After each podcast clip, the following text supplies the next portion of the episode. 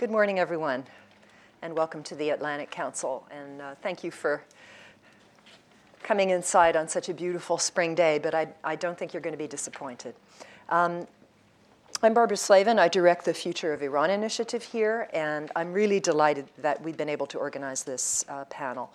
This is a sector of the Iranian economy that gets some attention, but not enough attention, in, in my view. Uh, it's growing rapidly, uh, despite and in some cases because of economic sanctions that cut Iran's economy off, as you know, for quite a long time.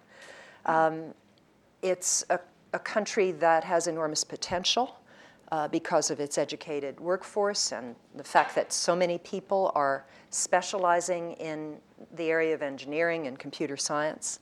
And we're going to uh, talk a, a, great deal about Iran's human capital uh, during this, this meeting. Um, we are very, very lucky we have three genuine experts on this issue and on the Iranian economy. Um, first, uh, all the way from Silicon Valley, we have Lily Sarafan.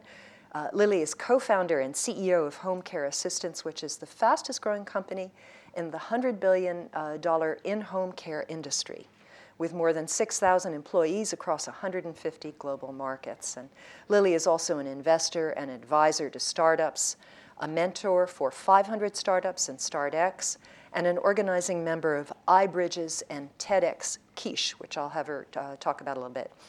Um, she serves on the board, uh, the boards of the Stanford Alumni Association, the National Iranian American Council, and the Berkeley Haas Center for Entrepreneurship and Development in, uh, Development in the Middle East. Lily is one of Silicon Val- Valley's 40 under 40, and she's been featured in numerous publications. Uh, she has many degrees, uh, all from Stanford. She is a lucky lady, and we are lucky to have her. Um, next, we have Chris Schroeder, who is also an entrepreneur, advisor, and investor in interactive technologies and social communications. He's a former CEO and publisher of Washington Post, Newsweek Interactive, and co founder of the startup HealthCentral.com. He's an, an, investor in Vox Media and a number of other companies that I have never heard of, but perhaps you have Skift, Quib, Ibotta, Signal Labs, Bright Sky Labs, Beacon, and Segovia, among others. Um, he is uh, on the investment committee of the WAMDA Fund, which is one of the largest venture capital funds in the Middle East. And uh, for those of us here at the Atlantic Council, we've been very grateful that he has co led the Economic Recovery and Revitalization Working Group of our Middle East Strategy Task Force. He's also the author of the bestseller Startup Rising The Entrepreneurial Revolution Remaking the Middle East. And finally, we have Nadereh Chamlou, who is an international development advisor and former senior advisor at the World Bank, where she spent more than three decades in technical, coordination, managerial, and advisory positions. Um, Nadereh has worked on Latin America, East Asia, and the Pacific, Eastern Europe, and the Middle East and North Africa. And she's authored seminal reports on issues related to economic competitiveness, competitiveness talent pool, and diversity. She serves on several nonprofit boards, was a recipient in 2015 of the International Alliance for Women's Making a Difference Global Award. And she's also a member of our advisory board here for our Future of Iran initiative at the Atlantic Council. So we're going to start with Lily. And uh, actually, I think I will start with a bit of an autobiographical question because you are, you are very young and, uh, but you started early in terms of your interest in Iran and the internet. So perhaps tell us a little bit about how you got interested in this field. Sure, I'm happy to, and it's a real pleasure to be here. So I was born in Iran and grew up primarily in California. And when I got to Stanford, um, the university has a big focus on multidisciplinary and interdisciplinary studies. I was always interested in what happens at the nexus of technology and society. So I pursued my honors research on the role of the internet in Iran. And at the time, um, we're talking the year 99, 2000, there wasn't much to speak of, but we were seeing some trends that were very exciting. Um, again, we were looking at you know how people could interact, not only download information but also upload information. At the time, blogs were the major development going on where people were constructing their own narratives online. So I think ever since I was an undergraduate student, I was fascinated by what role the internet could play in different types of systems of governance. And I've followed that passion throughout the years, even while becoming an entrepreneur myself, looking to how that entrepreneurial ecosystem could develop in a country that I've always been very connected to, Iran. Um, tell us uh, how developed Iran is now in terms of the internet and, and also cell phone penetration, how you would compare uh, the state of their uh, culture with ours now in the US. Um, comparing the, the state of the internet and innovation economy in Iran with that of the US, and specifically of Silicon Valley, where I spend a lot of time, I see the same types of you know, high penetration, a you know, almost dependence on now on smartphones for communication across channels, and that's really exciting. Um, there are also some key differences that I'm noticing in the startup scene in Iran versus that of Silicon Valley. And part of it just has to do with infrastructural development. It takes time for that ecosystem to flourish. One thing that you mentioned around technical talent in Iran, what's interesting is that it's both an opportunity and a challenge. When I connect with entrepreneurs in Iran, I'm looking at startup teams very well developed ideas, very cool things about how to address social problems. But the CEO, CFO, COO, CTO all have technical degrees. So, how to imbue that ethos with business development and marketing and sales and some of the skill sets associated with the humanities, um, that's going to be a key challenge and opportunity that we'll see in the innovation economy there. Hmm. Similarly, the um, exits have both an opportunity and a challenge associated with it. When you're trying to build a sustainable business model without the um, sort of requisite knowledge of who a strategic or financial buyer will be, it's both an opportunity to create something that's profitable in and of itself, but it's also a challenge because you don't actually know who your target audience or shareholder is going to be for the future. So, seeing how the lifting of sanctions over time will change that equation and who might come in and offer some exit or integration opportunities for these startups, that's something that's a little bit different from the economy in Silicon Valley. And maybe the last thing I'll mention on that is what I love about the ecosystem in Iran is that product market fit is happening in reverse. So here you might develop a product and then just see does it work? Let's do some experimentation. Let's create a social app and see if people engage with it. There, the young entrepreneurs are facing real issues, whether it's pollution and climate change or things that have to do with the socio political landscape, and they're developing products and services to address those issues. So we're seeing true product market fit happening and not just a testing environment. So, can you give me an example of one of those, particularly uh, dealing with the environment, which I know is a huge issue in Iran? Sure. So, um, I was one of the, the organizers at TEDx Kish, and we had some, and that was the first global TED conference to happen in Iran. That was and on Kish Island. Kish Island, for those of you who don't know, it's a free trade zone um, off the, the coast of the country. Hello, Joe. It's, it, yeah, it's not a cheese pie. Yeah. yeah. Yes, that's true. It's, it's K I S H as opposed to the, the word that begins with Q. And so we had some um, startup workshops where entrepreneurs were bringing their ideas and really fascinating things around um, ride sharing and carpooling that mm-hmm. could address not only traffic issues but also pollution. And it wasn't, you know, a matter of what is the transaction value of this company going to be. It's how do I play a role in the progress of my country, and that's a very hopeful sign for me. Mm-hmm. Last question for you before I turn to, to Chris. Is there Uber or the equivalent in Iran? There is. Um, do you remember the name of it? I don't remember. It's not Uber. It's, it's not Uber. Uber can't be. Mm-hmm. Yeah, it's, it's not Uber, but it, there's a similar um, ride sharing platform. And you can look on your phone, see where all the cars are, still happening through cash transactions. But frankly, Uber in a lot of emerging economies is, you know, is taking cash as well, like their growing India market. Mm-hmm. Um, Chris, you've had some experience in Iran, so I wanted to get your, uh, your reflections on the state of play there uh, and what Western companies can and can't bring to, the, to, uh, to assist uh, Iranian companies. So, first, I just wanted to thank you very much for. if I'm on or I have to turn like this. I can't. I can talk about you, Barbara, but I have to look over here. Yeah, no, no. Because of my mic. um, I, I, thank you very much for thinking of me, and I've so admired all the work and the thought leadership that you've brought to Iran and international affairs here overall. And I'm in awe of being sitting between these two remarkable women who who not only know much but are making such impact overall. What I'd love to do as a way to get to that is if I could fly the plane up a little bit higher sure. and just give a kind of quick global lens to this, and then I'll come back to my uh, limited but fascinating experience in two visits to Iran last year. Um, and, and I think the global context is, is important because sometimes people think uh, this is about something that's happening in Iran. And in fact, what is happening in Iran is happening everywhere, I think, in a profound way. And I, have just, in the last four months, I've been to the Middle East repeatedly. I've been to Southeast Asia. I've been to Africa, Kenya in particular, and Latin America. And most interestingly, my trip to Latin America, to keep in the back of your mind, was in Colombia, and it was actually in Medellin, where thousands of young people were gathered to do the kinds of things that she was talking about. And if any of you are Netflix fans or whatever, and if you haven't watched Narcos, you should watch Narcos.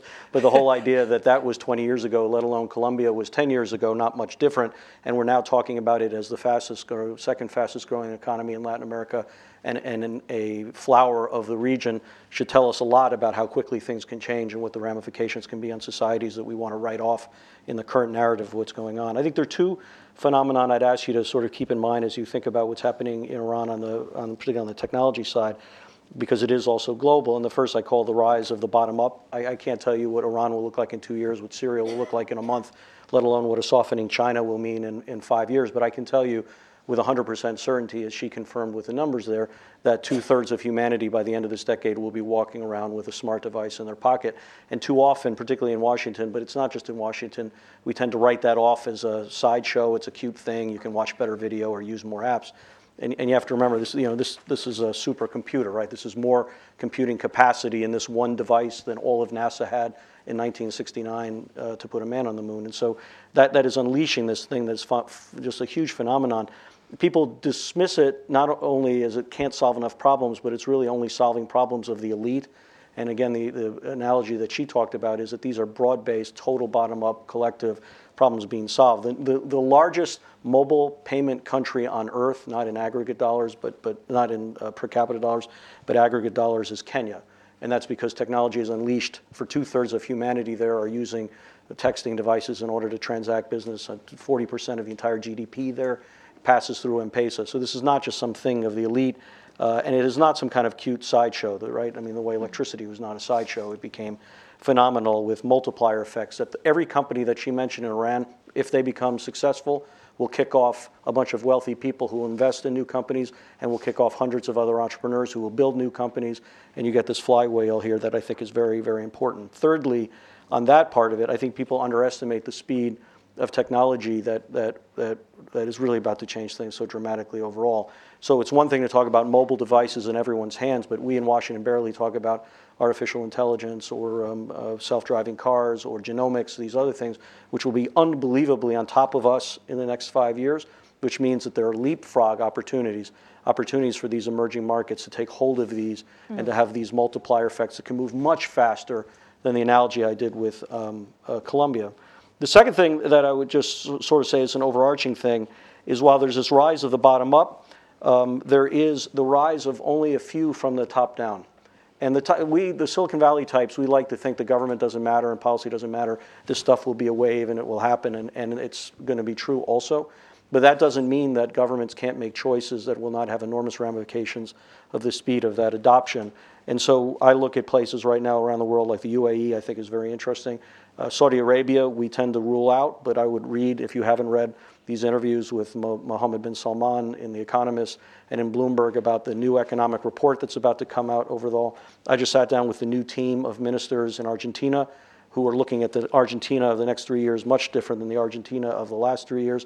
By the way, ministers tend to be now in their 30s or younger. Ministers tend to be women. And so I think that we're going to see some very interesting marriage here, which is very, very powerful overall. Just quickly to tie all that uh, to Iran, because again, the, the ramification, I, I, have no crystal balls. If, if these young people are coming, whether or not the governments open up for them is an unbelievably important thing because if they don't, it's going to be very hard to catch up. And if they don't, kids will move. And then mm. that will be real opportunities for some people, but bad for people. But we, none of us in the room can control it. To give you a couple of numbers to the great update on Iran that um, uh, Lily shared overall, uh, estimates are there's somewhere between 65 and 70 percent internet penetration in Iran, which is not that far off from the numbers that we have overall. 120 percent mobile penetration, which means people have more than one device or more than one SIM card. As she pointed out, 50 percent smartphones, which means these supercomputers in people's pockets I talked about before. I loved the numbers thrown at me. I can't confirm them. That there were six and a half million iPhones in Iran, mm-hmm. which of course were completely illegal, which meant people went to Dubai. Got, either they got them illegal or either they went to Dubai and Istanbul to them. They're willing, very happy to spend thousand dollars for a, for an iPhone. By the way, uh, I think in that very powerful overall. As an aside, my first trip to Iran a year ago. Uh, there was very little access to 3G or 4G. Um, you know, the less than a million maybe subscribers in a country over, of over 70, 80 million, as you know. And um, people were telling me that it's coming, and the oligarchs told me no chance. There's no way it's going to come because the government's afraid of the controls and that type of a thing. A year later, I came back and there were 20 million subscribers to 3G and 4G. So again, this stuff happens, I think, in very powerful well.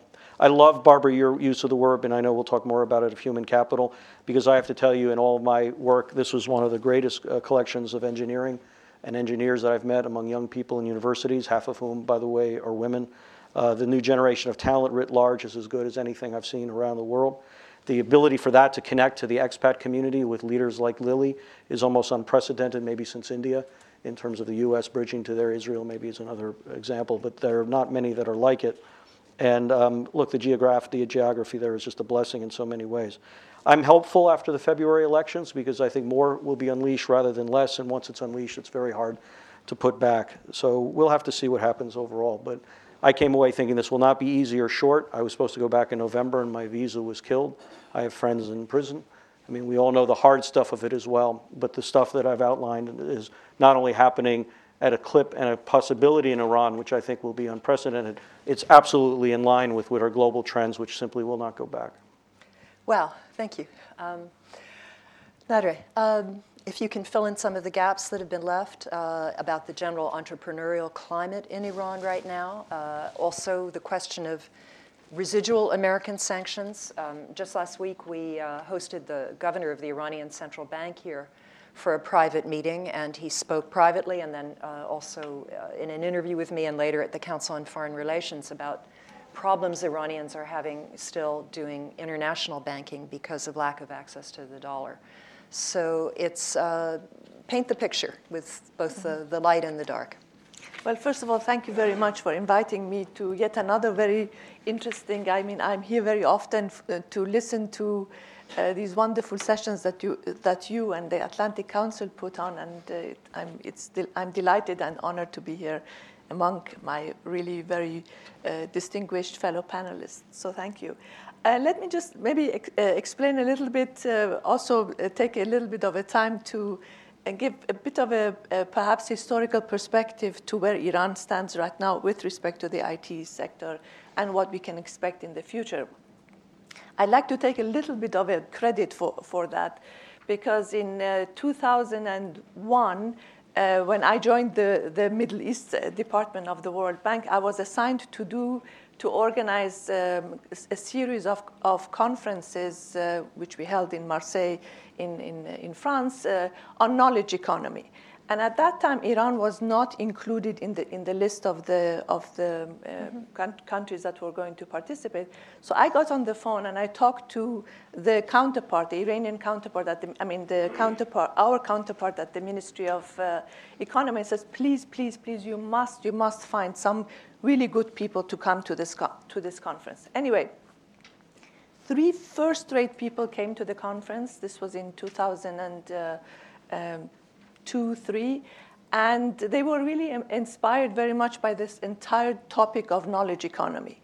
And so they went back, and uh, two of them were from the, uh, from the you know, what used to be the ministry, the planning and budgeting organization, which was later on abolished by uh, Ahmadinejad. And uh, they were in the process of, of defining the next five year plan. So this knowledge economy became really mm. central to the, to the next plan to the, uh, that uh, President Khatami was putting forward. And uh, great work was done in terms of uh, analyzing what Iran needed to do, how the different sectors needed to fit into each other, what telecom, what you know, non-telecom, one, uh, everything was done very well. Well, come uh, Mr. Ahmadinejad, he put this plan to, on, on a shelf. And just uh, recently, the last couple of years, where the, where the next five year plan, the 2016 to 2021 plan, is being organized, um, this old plan is being dusted off and updated, and it's now really part of the uh, part of the next five-year uh, plan. And a lot of the um, I would say the policy components and the policy building blocks of this uh, of the next plan are being built around making Iran a very, very, first of all, diversified economy, but also very knowledge intensive, knowledge um, generating economy. So um, I, am very, very uh, hopeful about the fact that uh, these things will be taken, into, uh, these uh, policies will be taken into account. Uh, I was in, in February in, uh, in Iran just for a conference, which I can explain a little bit about later on.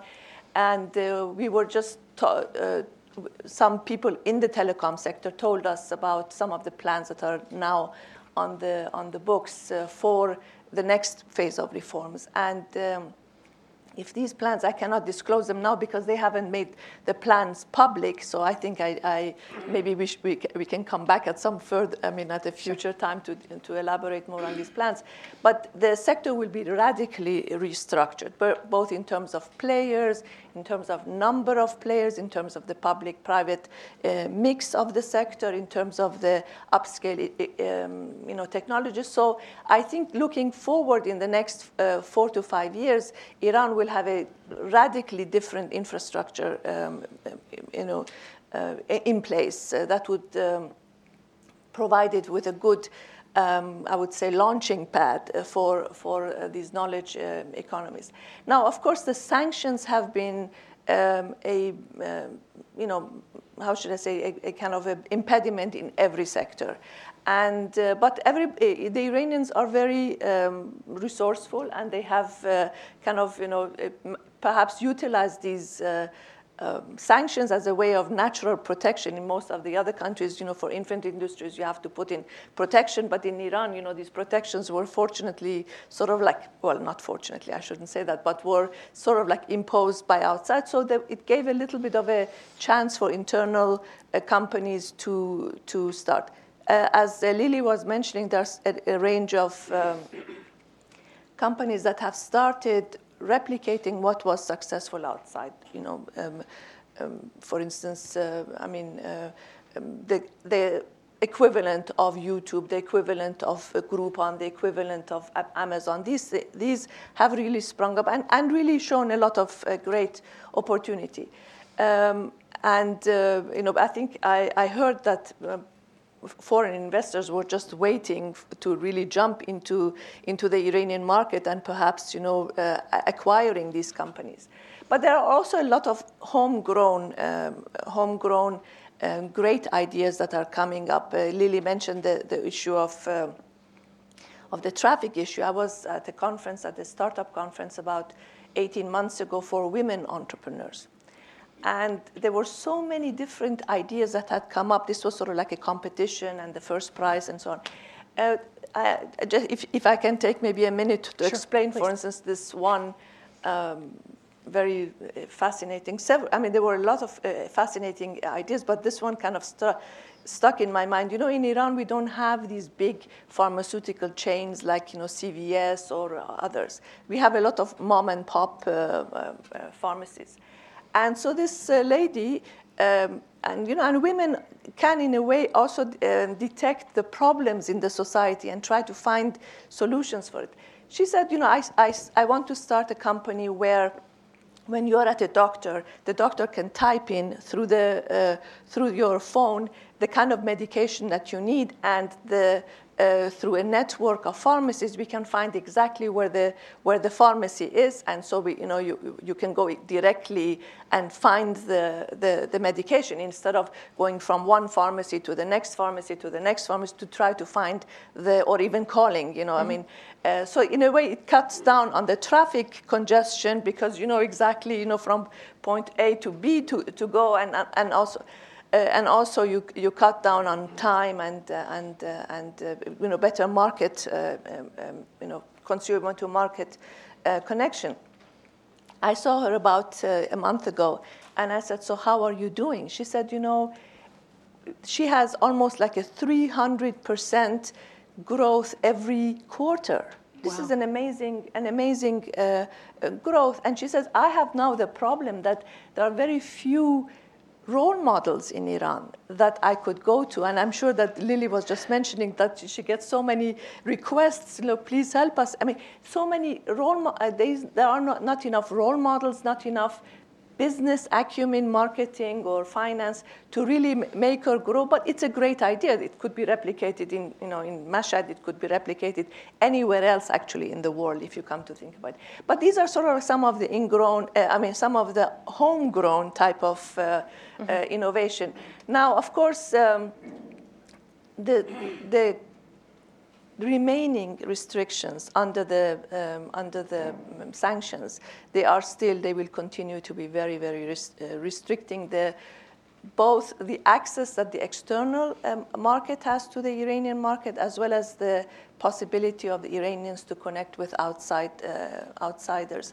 And I think it's a pity for the world. It's not just a pity. I mean, it's not just Iran that is losing out in this process. It's, I think the world is losing out on this process. Everywhere we are looking for growth. We are looking for a possibility for, uh, I mean, with interest rates sometimes being negative interest rates, the world is looking for growth. And Iran is one of those few countries that have actually above average world growth, I mean, in the next uh, two to three years, the IMF and the World Bank estimate about maybe two to three percent, 2.3 percent of global growth. Iran is 4 percent, 4.4 percent, and is actually planning for the next uh, next uh, uh five-year plan to grow by 8 percent.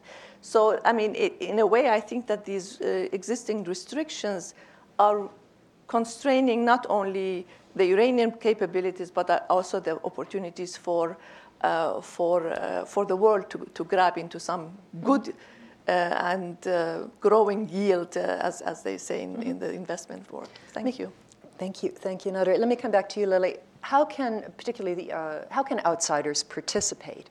Uh, in, in this knowledge economy in Iran. And uh, I mean, obviously, Iranian Americans, uh, dual nationals, have a particular interest, but just in general.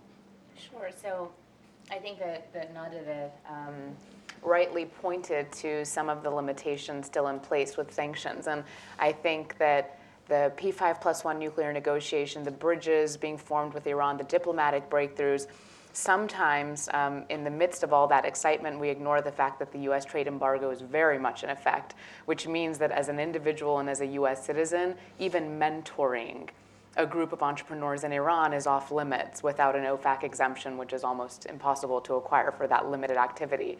So ways that we're getting around it, you know, hosting TEDx Kish, bringing 1,200 people together on an island to share ideas as individuals hosting iBridges, which has had two sold out conferences so far one at UC Berkeley, one in Berlin last year, another one planned for Europe later in the year. And because it's an academic slash educational conference, you know, uh, there was permission granted to host those types of events. But one on one mentorship, the type that can get all of the Silicon Valley Iranian American leaders engaged with those in Iran, that's still a huge challenge that we're facing. I don't think that you can find a well known tech company in the US today that doesn't have an Iranian American at its helm, either as a founder, a founding executive, or lead investor.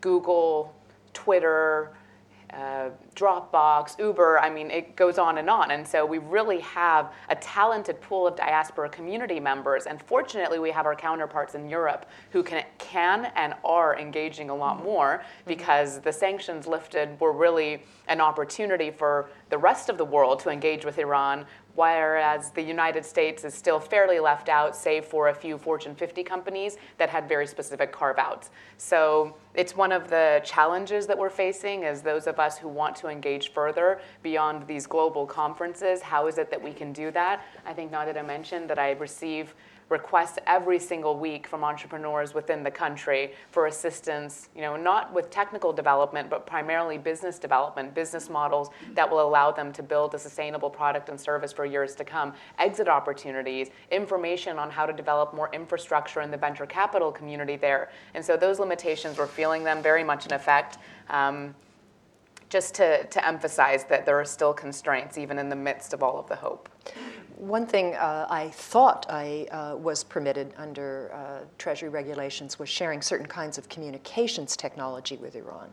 Isn't that, isn't that the case? I mean, the idea being that this would support civil society and uh, freedom of speech and so on. That's right. So uh, many of the sanctions, the individual sanctions that were lifted, allow for communication technology. There are exemptions for things that will have a humanitarian impact, including aircraft. Um, I think uh, we might get into the discussion because I'm certainly no expert, but the banking infrastructure hasn't necessarily updated to reflect some of those exemptions. And so it's one thing to have it in effect with policy, it's another thing to make sure that it's enforced and implemented uh, correctly. And so there are still uh, many, many hoops that people have to jump through to get some of those things done. Mm-hmm. Um, Chris, is there a way to work through uh, European companies in order to participate in, uh, given given the sanctions still affecting yeah. American companies? So two two observations. One, just on the on the big on the broader kind of issue overall, because again, I think people underestimate the power of the end run, which doesn't mean you're doing business, but de facto the impact is there, which I think will have so much potential going forward. So I did not see anyone, I was going to say young person, but I, the first person offered to me was well into their 40s who didn't have VPN and therefore were not on Facebook, Twitter, Snapchat, and all the on a regular basis and, and engaged on it. In fact, everyone had counseled me to get uh, to for, leave my iPhone, you know, probably for my own personal security reasons, but also because they thought it would never work when I was over there. So to get a local phone, my family never received anything I sent from my local phone, but I was accessing the internet almost all the time through Wi-Fi and almost every advice because I had VPN and so, so people's ability to kind of work around that is not a way to do business, but it opens up a like not unlike these wonderful things like iBridges. It just opens up a facility and understanding and engagement, a seeing what other people are doing, discovering global best practices, which is such a flywheel in terms of the impact overall. Um, I think it's too early to tell. I mean, I'm, and I am also like Lily. I'm no expert and I'm no attorney, and I think you can trip into. I mean, she's just convinced me that I've been breaking OFAC now for two years, which, you know, I didn't know that, that you're not allowed to. I don't mentor anybody, but I talk to people, and you never know what you trip into. So, um, I, what I would say is that um, it's going to take a lot of time to navigate that, and you would bring the same caution to bear with that that you would uh, with the U.S. The third thing that I would say, which is interesting there is a dynamic that has arisen that some people have argued, and I don't have an opinion on it per se, that these um, the negotiations have opened up opportunities for the rest of the world, but local players are actually using them as an excuse to welcome places like Europe, certainly India and China and others, but doing everything they can to single out America as a lesser opportunity. I, I can't tell you if that's an immediate thing out of expedience today or whether that's a phenomenon we're going to have to wrestle over the next coming years, but I come back where I began with which is when there are enough people out there accessing Facebook and Google and Twitter and other things like that, there will be a multiplier effect that we may not capture in the next year, year and a half, but will off, open up, I think, very profound opportunities over the next five years. Nadereh, uh, before I turn to the audience, I just wanted to ask you uh, to, to give some interesting statistics. You brought a handout uh, about, oh, yeah, Iran, Iranians' educational level and what they're studying in school. So just if you would well, mention maybe that. just maybe I can, I, if I can add maybe a few words to sure, what uh, sure. Lily and uh, and Chris were saying. Uh, I was also at, at, at, both at the TEDx uh, event in uh, in in Kish and uh, and also at iBridge in Berlin. And what um, and in February when I went to Iran, I was invited by this company by the name of Zoodle um, it was very interesting. It was, there was a gentleman from Switzerland who lived in Switzerland, all of it, because we're talking about the diaspora and everything. The American Iranian diaspora or the Iranian American diaspora are still somewhat you know, tied to go to Iran. But the European diaspora, Iranian European diaspora are, are, fairly free. And so he had been actually at, at uh, Kish and then later on at, at uh, iBridge. And he started this company by the name of Zoodle. He said, I want to be the next I want to be the um, Alibaba of Iran. Mm-hmm. And so he, his vision is to create an export platform for Iranian companies, not only overseas, but to all of the Silk Road and you know, mm-hmm. the, the, the, around companies. And this, com- uh, this uh, uh, conference that he had organized, he has by now already uh, accumulated something like 5,000 companies inside Iran that have exported and have export potential. Um, and 700 of these companies were at this conference. I mean, this was a huge uh, e- event and you know huge uh, um, auditorium that was full of really great uh, first-rate uh, um, ideas and, and, companies. So, in other words, what I want to say is that the European diaspora are really uh, you know stepping in on, the, on that front and you know taking advantage of it. the Amer- Iranian American diaspora is still a bit tight. But what I wanted to show you actually, uh, I left some, um, some um, you know, um, slides outside, uh, is, the, is really to give some magnitude on the, on the Iranian um, you know, human capital uh, arrangement. Uh, when you look at the, uh, for instance, the percentage of the population that has a um, university or t- uh, tertiary education, it's at about 9.4%. In other words, close to 10, per- one out of every 10 Iranian is uh, highly educated and so on. It comes out to something like 7.5 million Iranians have a, a university uh, um, education. This is as large as the country of Jordan or the country of Israel, if we want to kind of give it, give it a bit of a, a, a, magnitude. So, in other words, it's a very large um, talent pool there. It's larger than Turkey. It, Turkey is at around 6.7 um, thousand, and in Iran it's about 7.4. So almost like uh, 800,000 more uh, um, university educated um, people.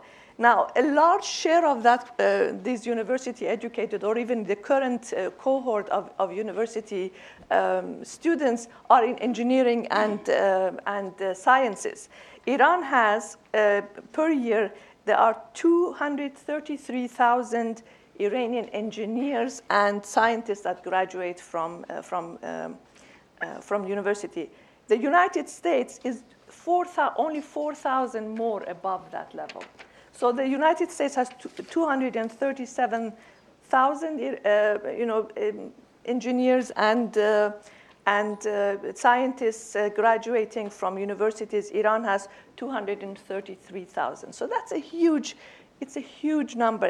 Uh, if we exclude China and India, it's the third largest cohort of engineering and and uh, and uh, scientists in the world. And just wanted to mention, it's actually 70% of this cohort is, are women. Uh, normally, 60% of the university students are, are women in Iran, 70% in the science and technology fields. Didn't Ahmadinejad try to prevent women from studying STEM? Some fields, but you know, very few, like you know, here and there, some universities say do no mining engineers or no this. But in the end, you know, the, the push, the, the demand side for these fields has you know, far out, outpaced. And it, because it's a merit-based uh, uh, entrance system where people enter because of uh, their performance on university entrance exams, there is no way, and, and those numbers by which people enter, you know, like, you know, you have a number. It doesn't say whether you're a, you know, he or a she. It kind of makes it difficult for, for, for universities to, to, to uh, how should I say, exclude or eliminate a lot of women from, from that. But nonetheless, yes, there, are there is some talk about, well, we shouldn't perhaps have so many women engineers, but, you know, they're coming and they're like opening the doors and, you know, walking in, so that's, uh, that's something. Uh, in terms of, uh, again, so the, these are just some, some simple statistics that I wanted to share that they come from the World Economic Forum's uh, uh, Human Development, um, Human Capital report. The interesting thing is that Iran ranks fairly high in terms of human development, very low in terms of human deployment, so or talent deployment. So th- there's a big, how should mm. I say, a big gap that will uh, that is just is waiting there to be exploited by uh, you know smart and interesting uh, ideas. Okay, thank you thank so you. much. Um, now questions, and uh, if you could wait for the microphone and give your name, and we'll start with Faye right here.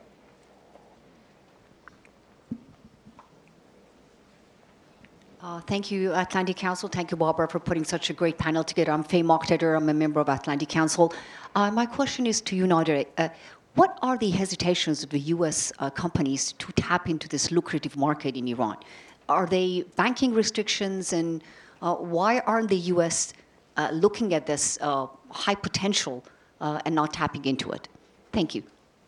Maybe you can say something. Well, the, um, there are several different uh, factors. One, the very most important factor is the restrictions that still exist on the books about uh, dollar transactions, dollar, I mean, tra- any kind of transactions in dollars. So if you're a U.S. O- organization, you still have to deal with, with a dollar, with some sort of a dollar engagement with the Iranian economy. And that is unfortunately not possible. So this is one of the things that need to be tackled.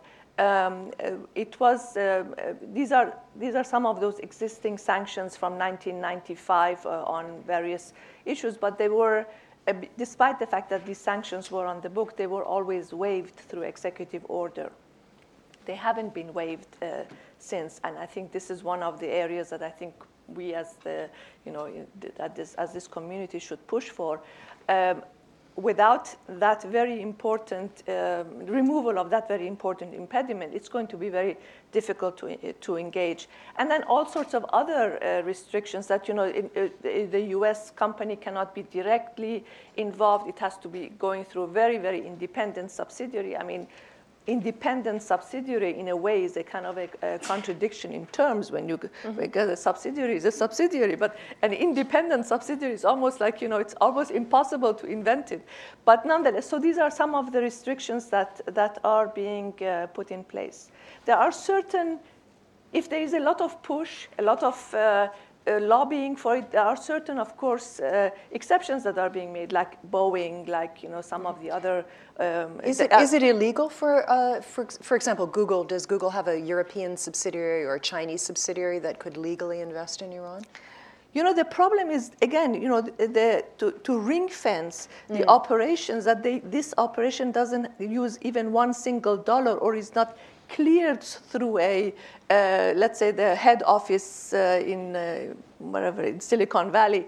Uh, so it, there are so many um, implicit uh, restrictions that really are layers and layers and layers of uh, inconveniences, of legal gray areas. Of I mean, particularly there are a lot of gray areas. If I were to um, to kind of summarize it. And the problem with the gray areas is that it leaves a lot of room for interpretation, and people don't want really to take on that kind of a risk when mm-hmm. they go into a country. Mm-hmm. Uh, Lily, that. with all these Iranians and all these companies, um, are they trying to figure out a way that they could invest in Iran? Sure, and I'll you know agree with what Nadia said and say that the risk assessment um, hasn't made it so that the first mover's advantage is attractive enough for these companies to take um, really critical resources and spend them lobbying legislators in order to have the US trade embargo lifted, though I do foresee that that will happen over the next couple of years as everyone notices that there are more than $100 billion of lost trade opportunities that the US is not able to take advantage of, that their competitors in Europe are taking advantage of.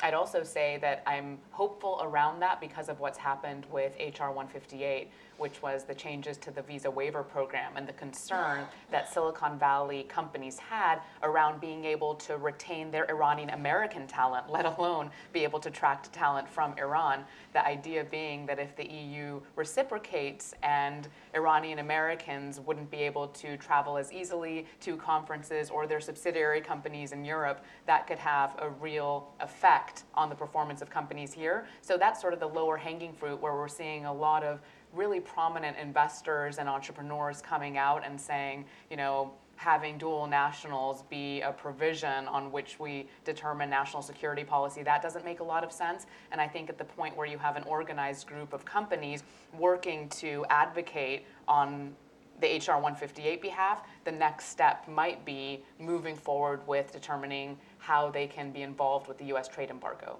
Can I ask where that stands, by the way? Is, I believe there is legislation in Congress that would address the concerns of Iranian Americans. You just had a victory there, didn't you? That's right. Senator Flake, yeah, we do have legislation in Congress um, that's mm-hmm. meant to sort of strip out the dual national provision of the changes to the visa waiver program that looks very hopeful. Good, good. Yes, all the way in the back, Alidad. Wait for the microphone. Okay, thanks. Uh, hi, thank you very much. I'm Alidad Mafinezam with the West Asia Council. Following up on the previous question related to the role of subsidiaries and so on, it's my understanding that a critical company such as Cisco is being told by the feds that through their subsidiaries they can work in Iran provided the services and technologies that they're providing are developed in Europe, not in the US, which is a very uh, difficult and almost impossible condition to impose because their technologies are, of course, being called Cisco, uh, San Jose, you know, uh, uh, Silicon Valley area. And, it's, and my question is, in your judgment, what is the logic behind that? Because uh, President Xi Jinping uh, of China was in Iran, of course, with that huge delegation in uh, January of this year, and one of the main agreements was in related to information technology, uh, especially Huawei, which is obviously Cisco's primary competitor. Uh, I'm wondering how, in your view, um, that this issue is being seen in this city and how it might be uh, maybe different going forward. Thank you. Uh, who wants to grab that? Uh, you're all yours, Lily. NIAC must have a view on that, actually. Yeah. Um, I don't have a specific view on the on the the Cisco example that you brought up, but I would just say, and this is a very broad answer, that the narrative and history of the United States with Iran is very different than the narrative and history with Europe and Iran. And so the comfort on both sides to engage both politically and economically is just there, and building those bridges will take more time, and hopefully we'll see more logic prevailing as a result. You're, you're going to see a lot of crazy and inconsistent things that are just going to happen. And for those of you who are old enough to remember, you know, when the wall came down, there was a lot of unbelievable crazy inconsistency that happened with Eastern Europe. And time, you have to bet on where things are going. And I think the arc is going very clearly here. And it's, it's going to be a matter of time and navigating with great care the mistakes that you can make that you don't know that you're making. Okay. Uh, yes, the gentleman here.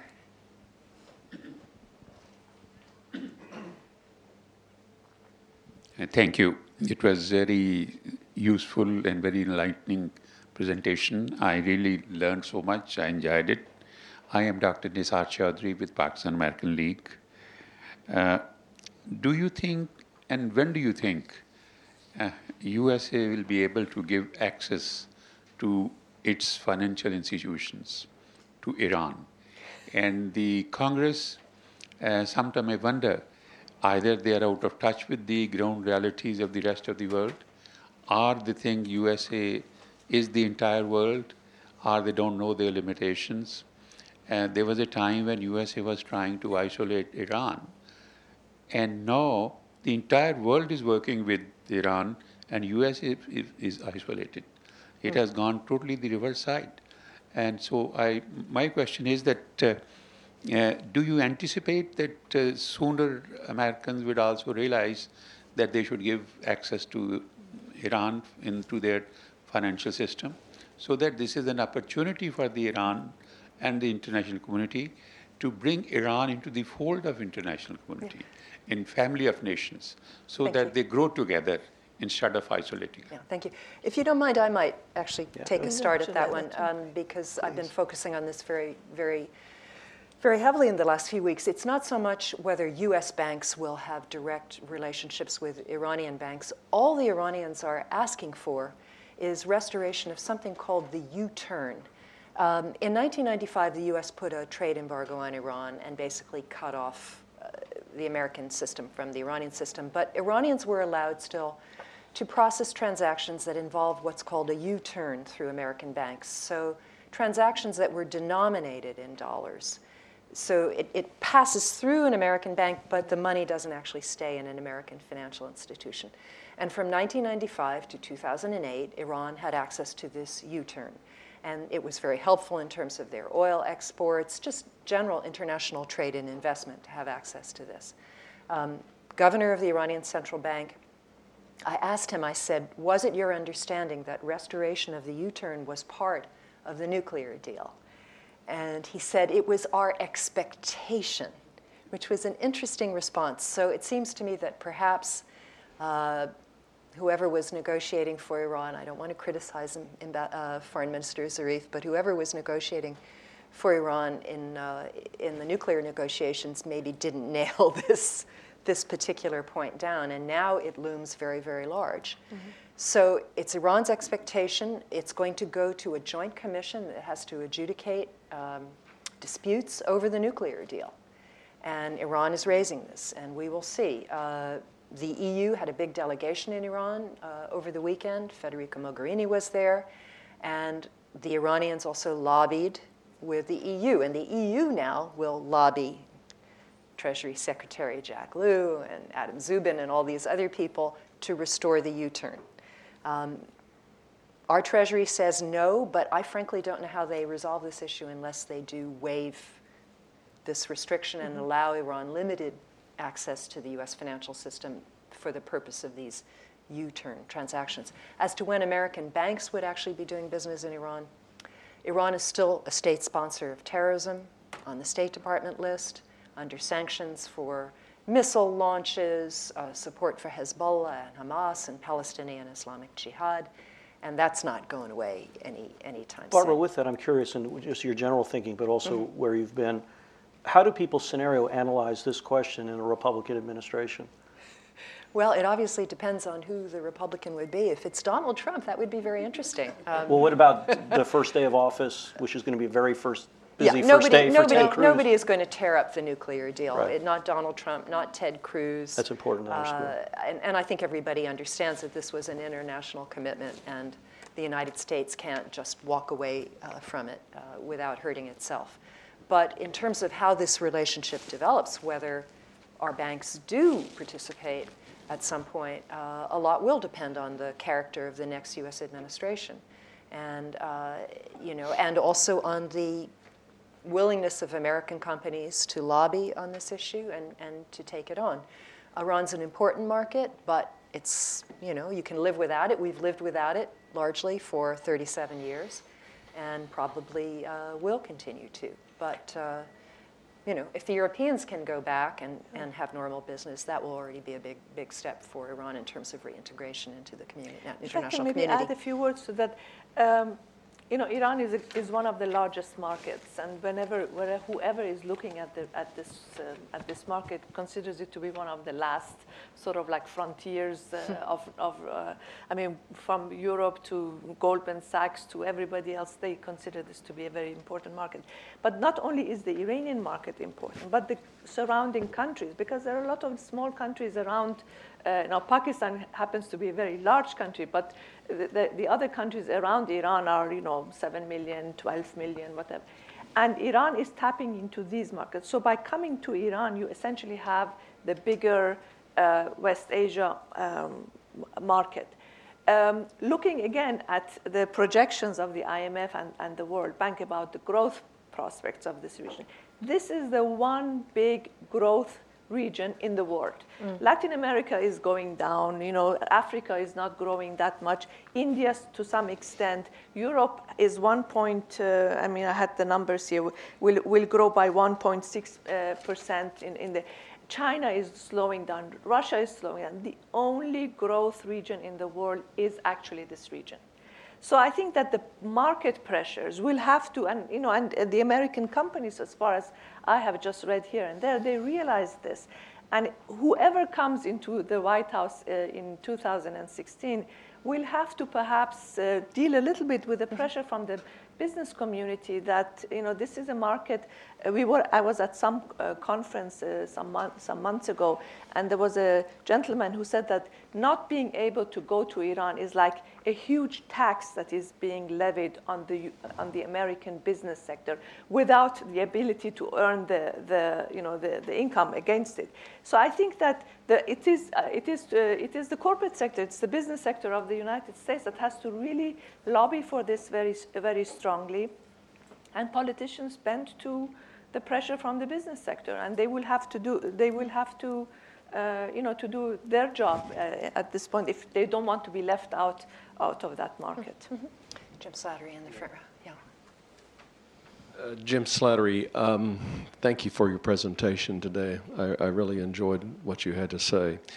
I'm curious as you figure out how to approach Iran on these very important entrepreneurial matters that you've been talking about.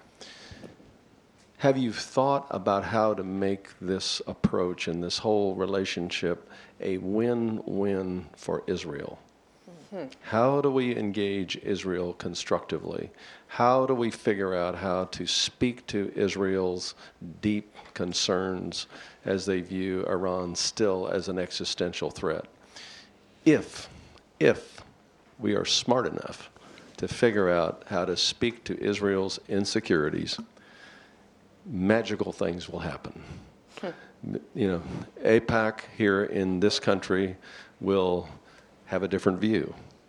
And there, as you look at Israel today, there is growing recognition that just perhaps this nuclear agreement is a transformational deal in Israel's best interest, in spite of Netanyahu's opposition. So I would suggest to you that focus on Israel, focus on figuring out how to speak to Israel's insecurities, and magical things will happen. Uh, It's a very interesting comment. I don't know. Does anybody want to take that up? I think, Well, I I mean, think, as uh, somebody who, who talked myself blue in the face with Israeli diplomats trying to explain to them that the nuclear deal actually would be a good thing for them. Um, and, uh, you know, met with no, no, no, Iran will increase in influence, and Iran, you know, look, I don't believe Iran actually wrote death to Israel on that silly missile that, that it tested, but Israelis believe that Iran actually did that because Iranian media said that they did. I mean, these two countries touch each other's raw nerves in, in, in such an incredible way that uh, after 37 years of mutual demonizing, you know, even harder for them than, frankly, it is for the US. But Well, I think that uh, you're, you're, you're absolutely right. If we don't address, or if this, ad- not if we, but if this issue is not addressed, you know, we are continuously in a, in a cycle, and you know, it's, it doesn't really, um, you know, we don't reach anywhere. But I think we need to also look at what has been, what has been happening in Iran. The Iranian people have, on a consistent basis, tried to be to push toward moderation, to you know, even within this, within the small uh, I would say, degrees of freedom that they have been given, they have always pushed toward more uh, moderation, more, you know, uh, when you go to Iran, there is no, no, uh, I would say, appetite or even thinking about, you know, doing anything with Israel. I mean, already Iran is up to its uh, neck, and people are really ob- objecting to the to the engagement that Iran has with Syria, much less, you know, I don't think Iranian parents would or Iranian mothers or fathers would ever think about, uh, about you know, doing something. But I think that these, these stories need to be told more, and I think that the last election, the, the elections of uh, the both the last two elections, I mean, Rouhani's election plus the two elections in the past, plus perhaps the next election of the presidential election, will really push Iran in, in, in a safe space to claim that you know we are not really in, in a in a very belligerent mode vis-a-vis the rest of the the region, not just Israel but also Saudi Arabia el- el- elsewhere. And I think the Iranian we need to hear more the stories of the Iranian people rather than the few uh, out- Lily, you go. I outsiders. just, there's one quick thing. I'll go after you on this one. Oh, Go ahead. Not being able to speak to the to the specific policy or regional issue, I would just say if there's one category of individuals that I trust to arrive at groundbreaking ideas and be absolutely inclusive regardless of race, religion, ethnicity, or any type of heritage, it's entrepreneurs. Um, I think it is the ethos of entrepreneurs to be inclusive and to tackle intractable problems with new solutions. And so I'm very hopeful that the innovation sector in Iran can play a role in developing those bridges with all neighboring nations. Amen. All I'm suggesting is reach out to Israel, engage the entrepreneurial community in Israel in these entrepreneurial activities. Figure out how to do that. I, I just, uh, to add to what she said, because I couldn't agree with it more, um, the, the one uh, almost unsolicited counsel I would just leave here with, anytime, anywhere you see sentiment polls about these kinds of conflicts that seem unchanging for 30 years, if they don't break it out by age category, don't take those polls completely seriously, because they often don't. And I remember when the economists and others began to dig into some of these in, untra- intractable things and broke them out between 35 and younger and my age and older, the numbers were diametrically opposed. And you just have to keep that in mind in thinking about this because what she just described, one, is completely and pat- pat- patently unarguable, and secondly, it is also a generational phenomenon. just look at Bernie Sanders. Um, Babak over there, and then we'll go to you. Thank you. Babak Yektafar with Center for International Private Enterprise. Thank you very much, Diamond Council, for the panel, and thank you uh, to the panelists. Um, uh, the kind of work that we do, just to change gear a little bit and keep it in, inside uh, the country, uh, mostly focusing on civil society. Uh, uh, particularly in the private sector of developing countries. So uh, I just want to get some impressions. Uh, you mentioned some uh, social issues that Iranians are tackling, uh, the innovation sector is tackling, keeping it more local, environment, and so on and so forth. Uh, has there been an impact uh, by this sector on the revitalization of civil society in Iran? And do you see that having an impact four or five years down the road? Thank you. Great question. Whoever wants to. Well, I, maybe I can. Um, there, there, has, there have been at the, I mean, particularly because of the successes of some of these startups in, in Iran, and so there is this growing, um, uh, I would say, uh, movement of promoting entrepreneurship for youth and women in, in Iran. And there have been several, a large number of, I would say, uh, both localized uh, initiatives, you know, um, promoting this sort of uh, through through some of the NGOs and through civil society at the local level. Uh, I, I can tell you of, of, for instance, examples of. Um, uh, you know these sorts of uh, initiatives in Khorramshahr, in Abadan, in you know Khuz- Khuzestan area, in uh, in Baluchistan. So in, in the very um, marginalized areas of Iran. So there has been, the civil society has actually stepped in because they see that this is a space, job creation, economic opportunity is an area where, you know, you're not touching on very, very um, tough political issues. So the, the civil society has actually stepped in, and uh, and they are they have there are some pretty good results that they can show, and uh, um, even the communities themselves. Let's say uh, entrepreneurs within the communities, these communities are stepping in to help the civil societies to to broaden that uh, that reach. Lily, do you want to add anything on that? Civil society or? I would just add that as uh, individuals are determining the pathways to developing really effective organizations, that should have a further impact on civil society because that's um, that's knowledge that could be leveraged in terms of any type of organization. And we frankly see that here in the US. Successful entrepreneurs, once they reach a certain echelon of success, are now devoting more of their time and energy to the social issues that they're trying to impact. Gentleman right here. Shahryar Uh, Afshar. can, can you wait for the microphone, please? Yeah. Thank you. Shahryar Afshar with the Optimistic Iranian Trade Association. Um, we very much believe in the innovation economy and the four T's of the Iranian innovation economy trade, talent, tourism, and technology. We think those are four pillars that are very much interconnected. Tourism, and uh, I mean, they just kind of feed each other. Um, what I, uh, first of all, I would like to talk to that uh, person you mentioned, the Iranian Alibaba. I get a lot of entrepreneurs that contact me and they want to know, what can I do? What can I do? You know, so uh, it's a conversation we want to cultivate, but we can't mentor. There's, there's different shades, 50 shades of gray. Um, we have limits. But I would like to know what the panel thinks of the OFAC um, exemption to social media communication, that very, very narrow um, exemption, and what we can still do to cultivate that or expand on that exemption.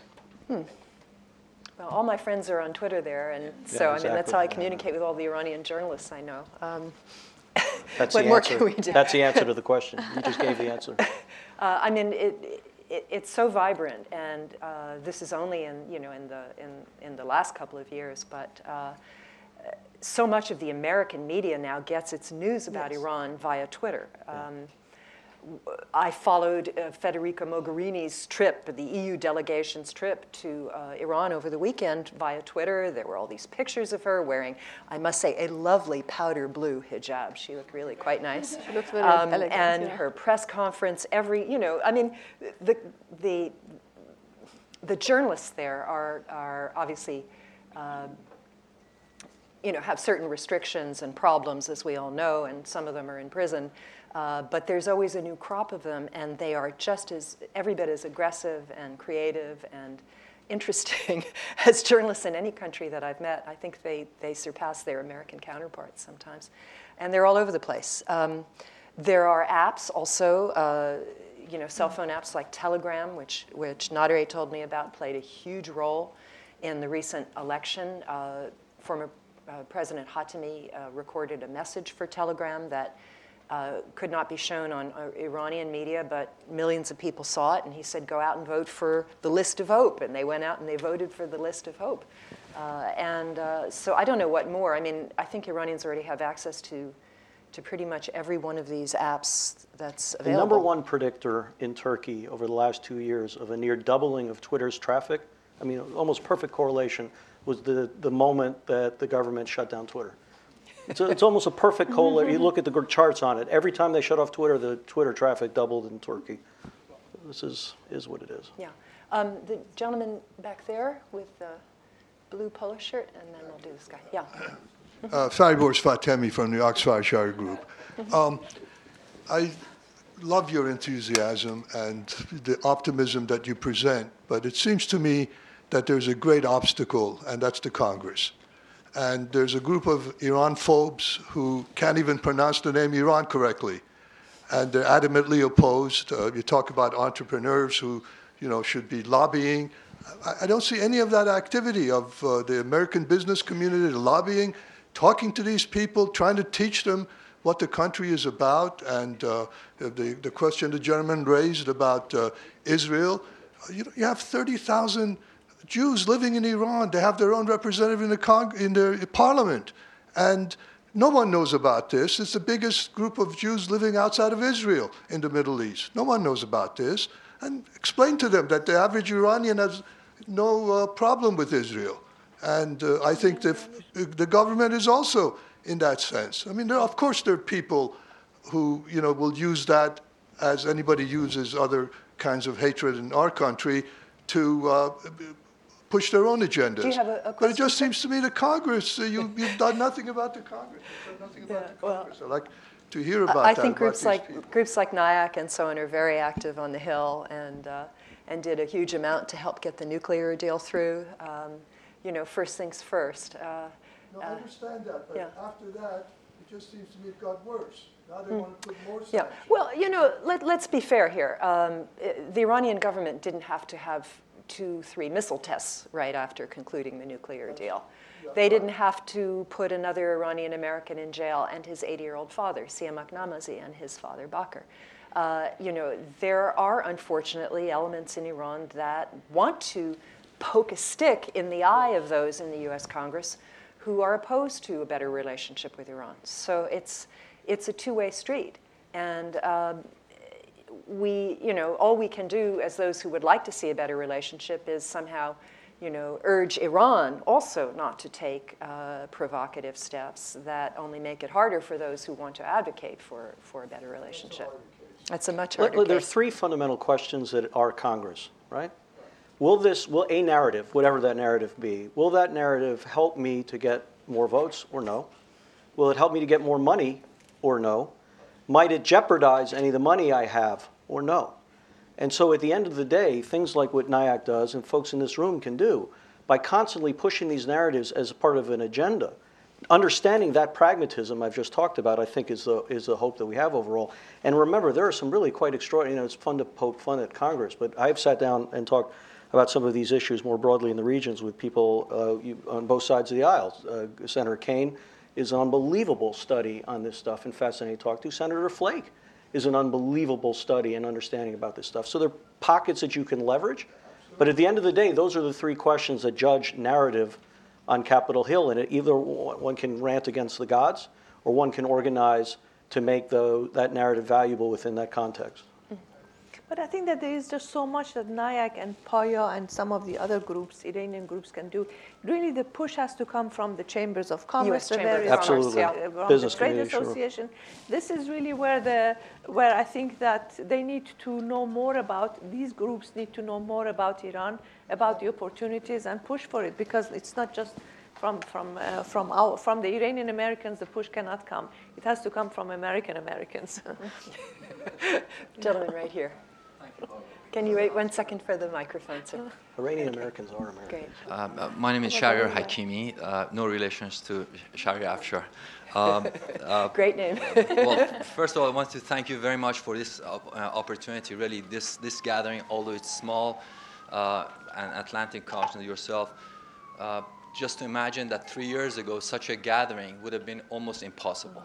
and that we have moved such a long way from three years ago to here. And just the prospect of three years from now is just, I think it's going to be, uh, I, I'm, I like to be cautiously optimistic. And I think with uh, the goodwill that is present here, we can address all of the issues. One of the most difficult issues, as the gentleman mentioned, is the is, uh, issue of Israel. I do agree that if, um, um, if uh, that issue could somehow be addressed, as difficult as it is, that it would be great hope. But I think that it's also is not a, uh, the mountain that we all have been uh, uh, have uh, come to believe that it is, because uh, there are a lot of countries, the U.S. allies in the region, Saudi Arabia and, and other countries that have that are U.S. allies, and they still are not technically a threat or existential threat to Israel. So I think that the, that as, as the transition uh, moves forward. I'm afraid Israel and Saudi Arabia are allies these days against yeah. Iran, but well, anyway.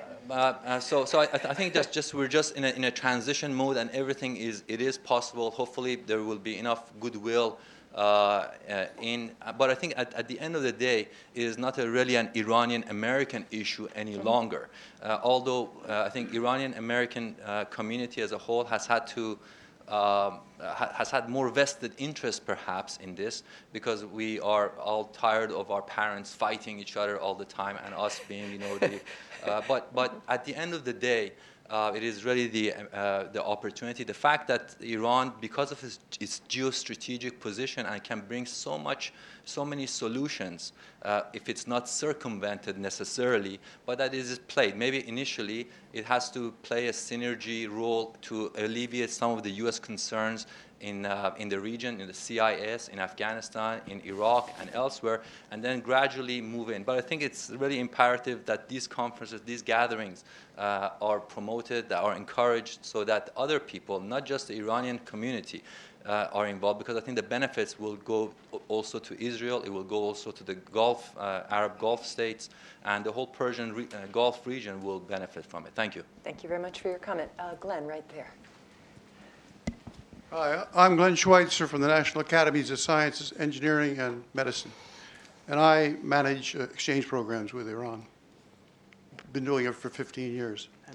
The, uh, and so we're very sensitive to the, the change in regulations. Uh, and I think, uh, let me just make, uh, make a couple comments of what's happened recently. And by the way, I thought your presentation was excellent. I thought I knew Silicon Valley having family live out there, but you know better than, than I do for sure. Uh, the, uh, the OFAC regulations on travel uh, are tightening all the time. Mm. And this is reflected in the State Department's travel advisories.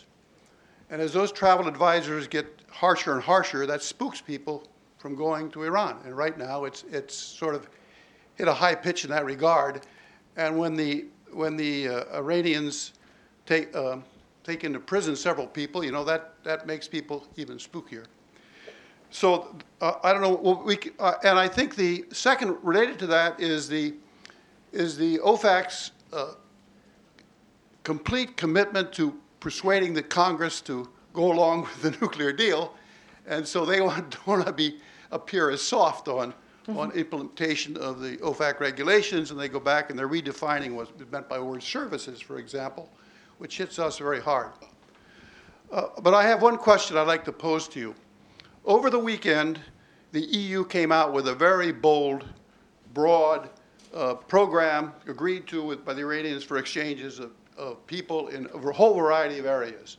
And they put money on the table to kick it off. And the, this dwarfs what we've been doing over many years. The some, same areas, but where we're talking about about 10 people a year, they're talking about 100 people a year. So should we join forces with the, Euro, with the hmm. EU? Or should we let, should we think about maybe we should uh, join, should the United States join up with them and not have separate approaches to how we address Iran, or should we just be in competition with them? Is there a chance for somehow having a consensus of how we deal with Iran in these areas? Now, I know in, in the, is very difficult in the sanctions area, but perhaps there's a, there's a argument for being more consistent in the sanctions area, not just in the trade, but where I am in the university to universities and technoparks to technoparks and that sort of thing. Thanks, Glenn, for that. Um, I mean, people to people exchanges are promoted by our State Department, certainly in some areas. We had a big meeting here earlier this year about sports diplomacy with Iran, and I know Glenn brings science, scientists and, and academics to this country and back and forth. So, um, should we try to combine forces with Europeans, or is that impossible because of OFAC and our restrictions?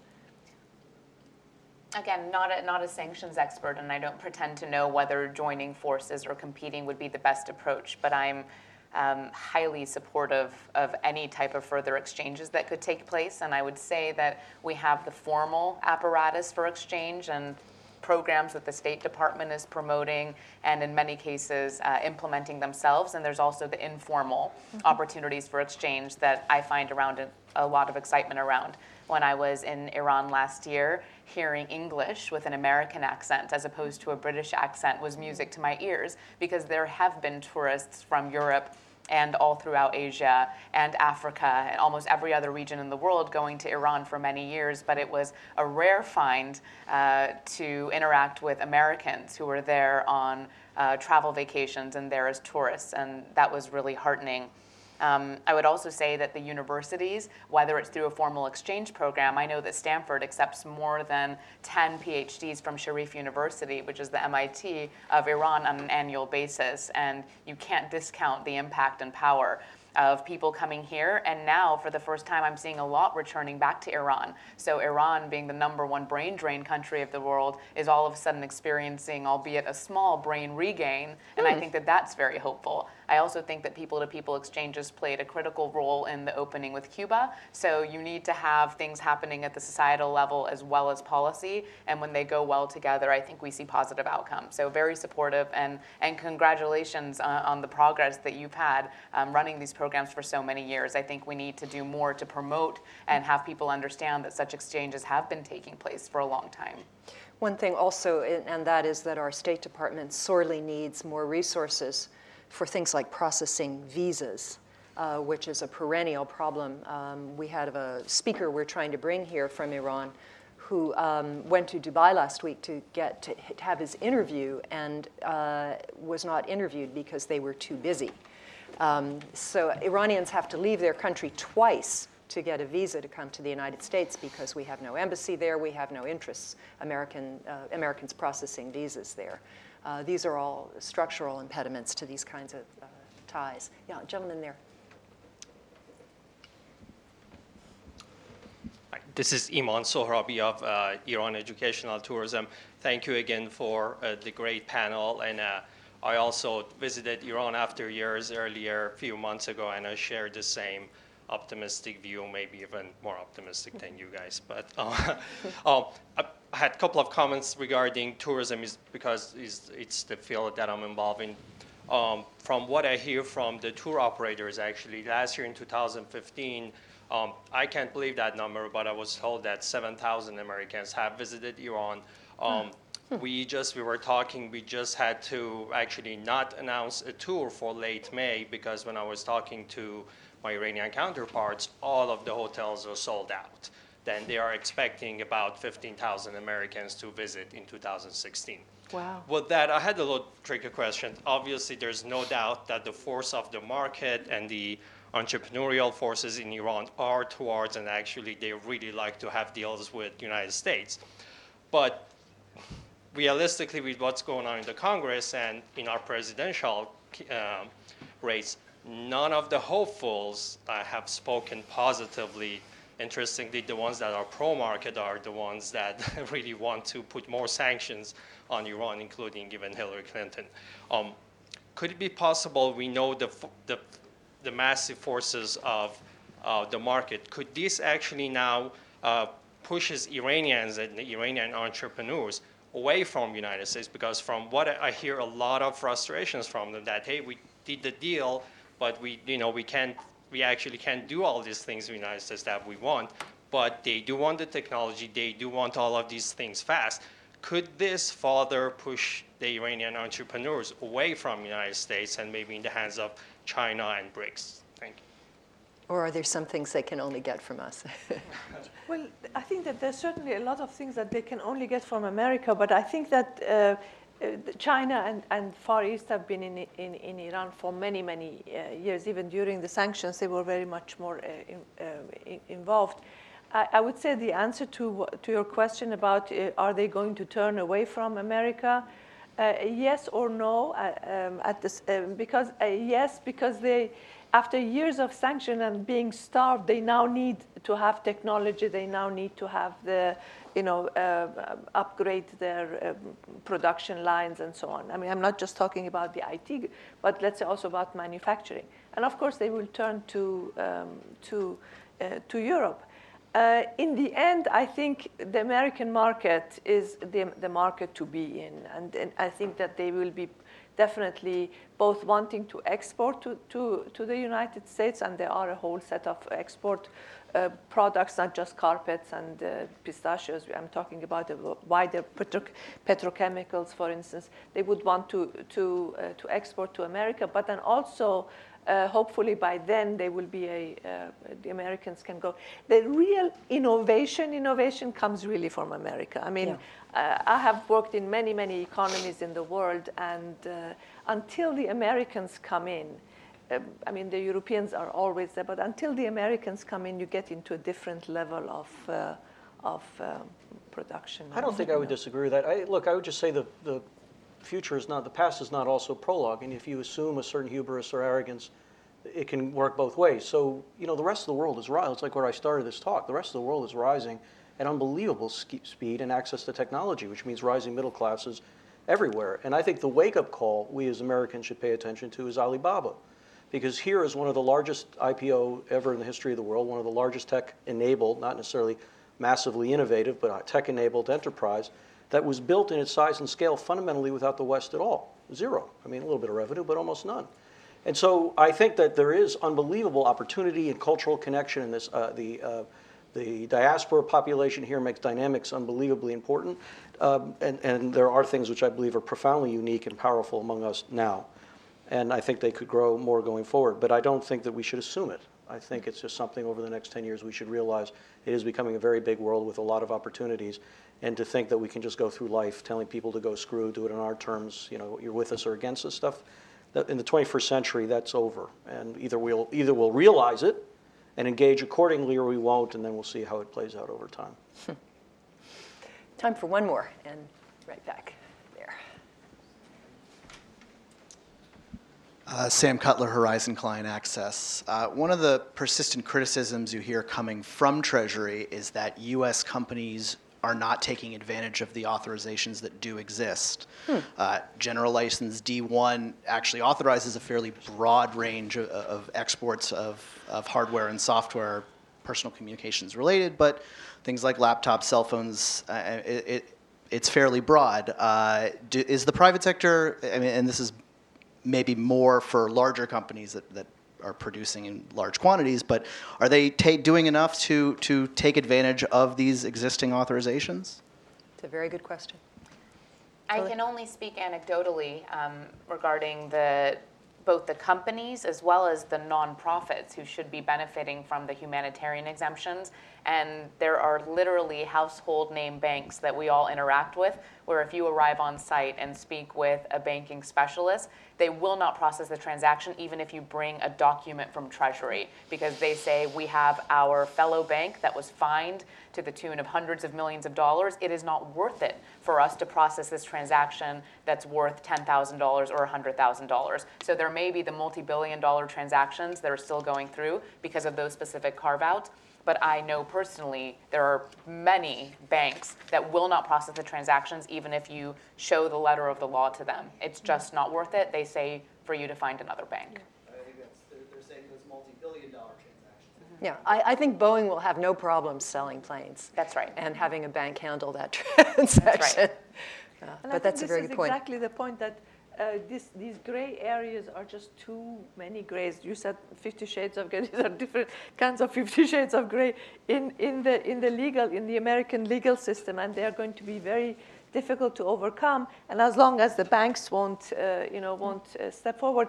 In fact, one of the comments that had been made by, um, by somebody, an Iranian uh, official, was that when the sanctions were being implemented, or the, uh, the nuclear sanctions, the American Treasury went bank to bank to bank to bank and uh, meet, met with everybody face to face to really, uh, you know, uh, read them. Uh, uh, the, the, is Riot? Act. The Riot the Act. Riot Uh, but now what, what the American Treasury has done is that just sent a circular, says, well, why don't they go the same way and, and, and go bank to bank to bank and face to face and, and really make the case that sanctions, uh, you know, where the sanctions have been lifted so that the banks are given mu- much more of a assurance uh, and to, to be able to step forward, even in the areas where they can or where the, where the uh, uh, space is available. Let me say one thing in support of, of uh, not in support of the sanctions so much, but uh, clearly Iranian officials are trying to clean up their banking sector.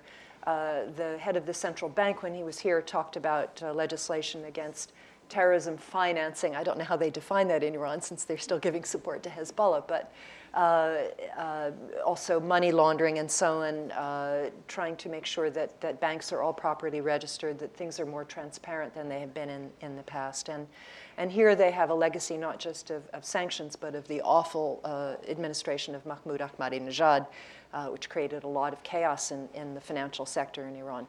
But I think that, that the pressure on Iran to to upgrade and to become more transparent and uh, deal with corruption and so on is all to, all to the good.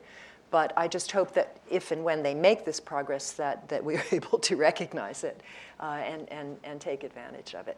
Um, I want to thank my speakers. You were all wonderful. Um, I want to thank all of you for coming. And uh, uh, I think this is a topic that we should certainly continue to follow. And realize that Iran is not a one dimensional country. It's not just a nuclear program, but it's a great deal more. So thank you for coming. Thank you. Thank you.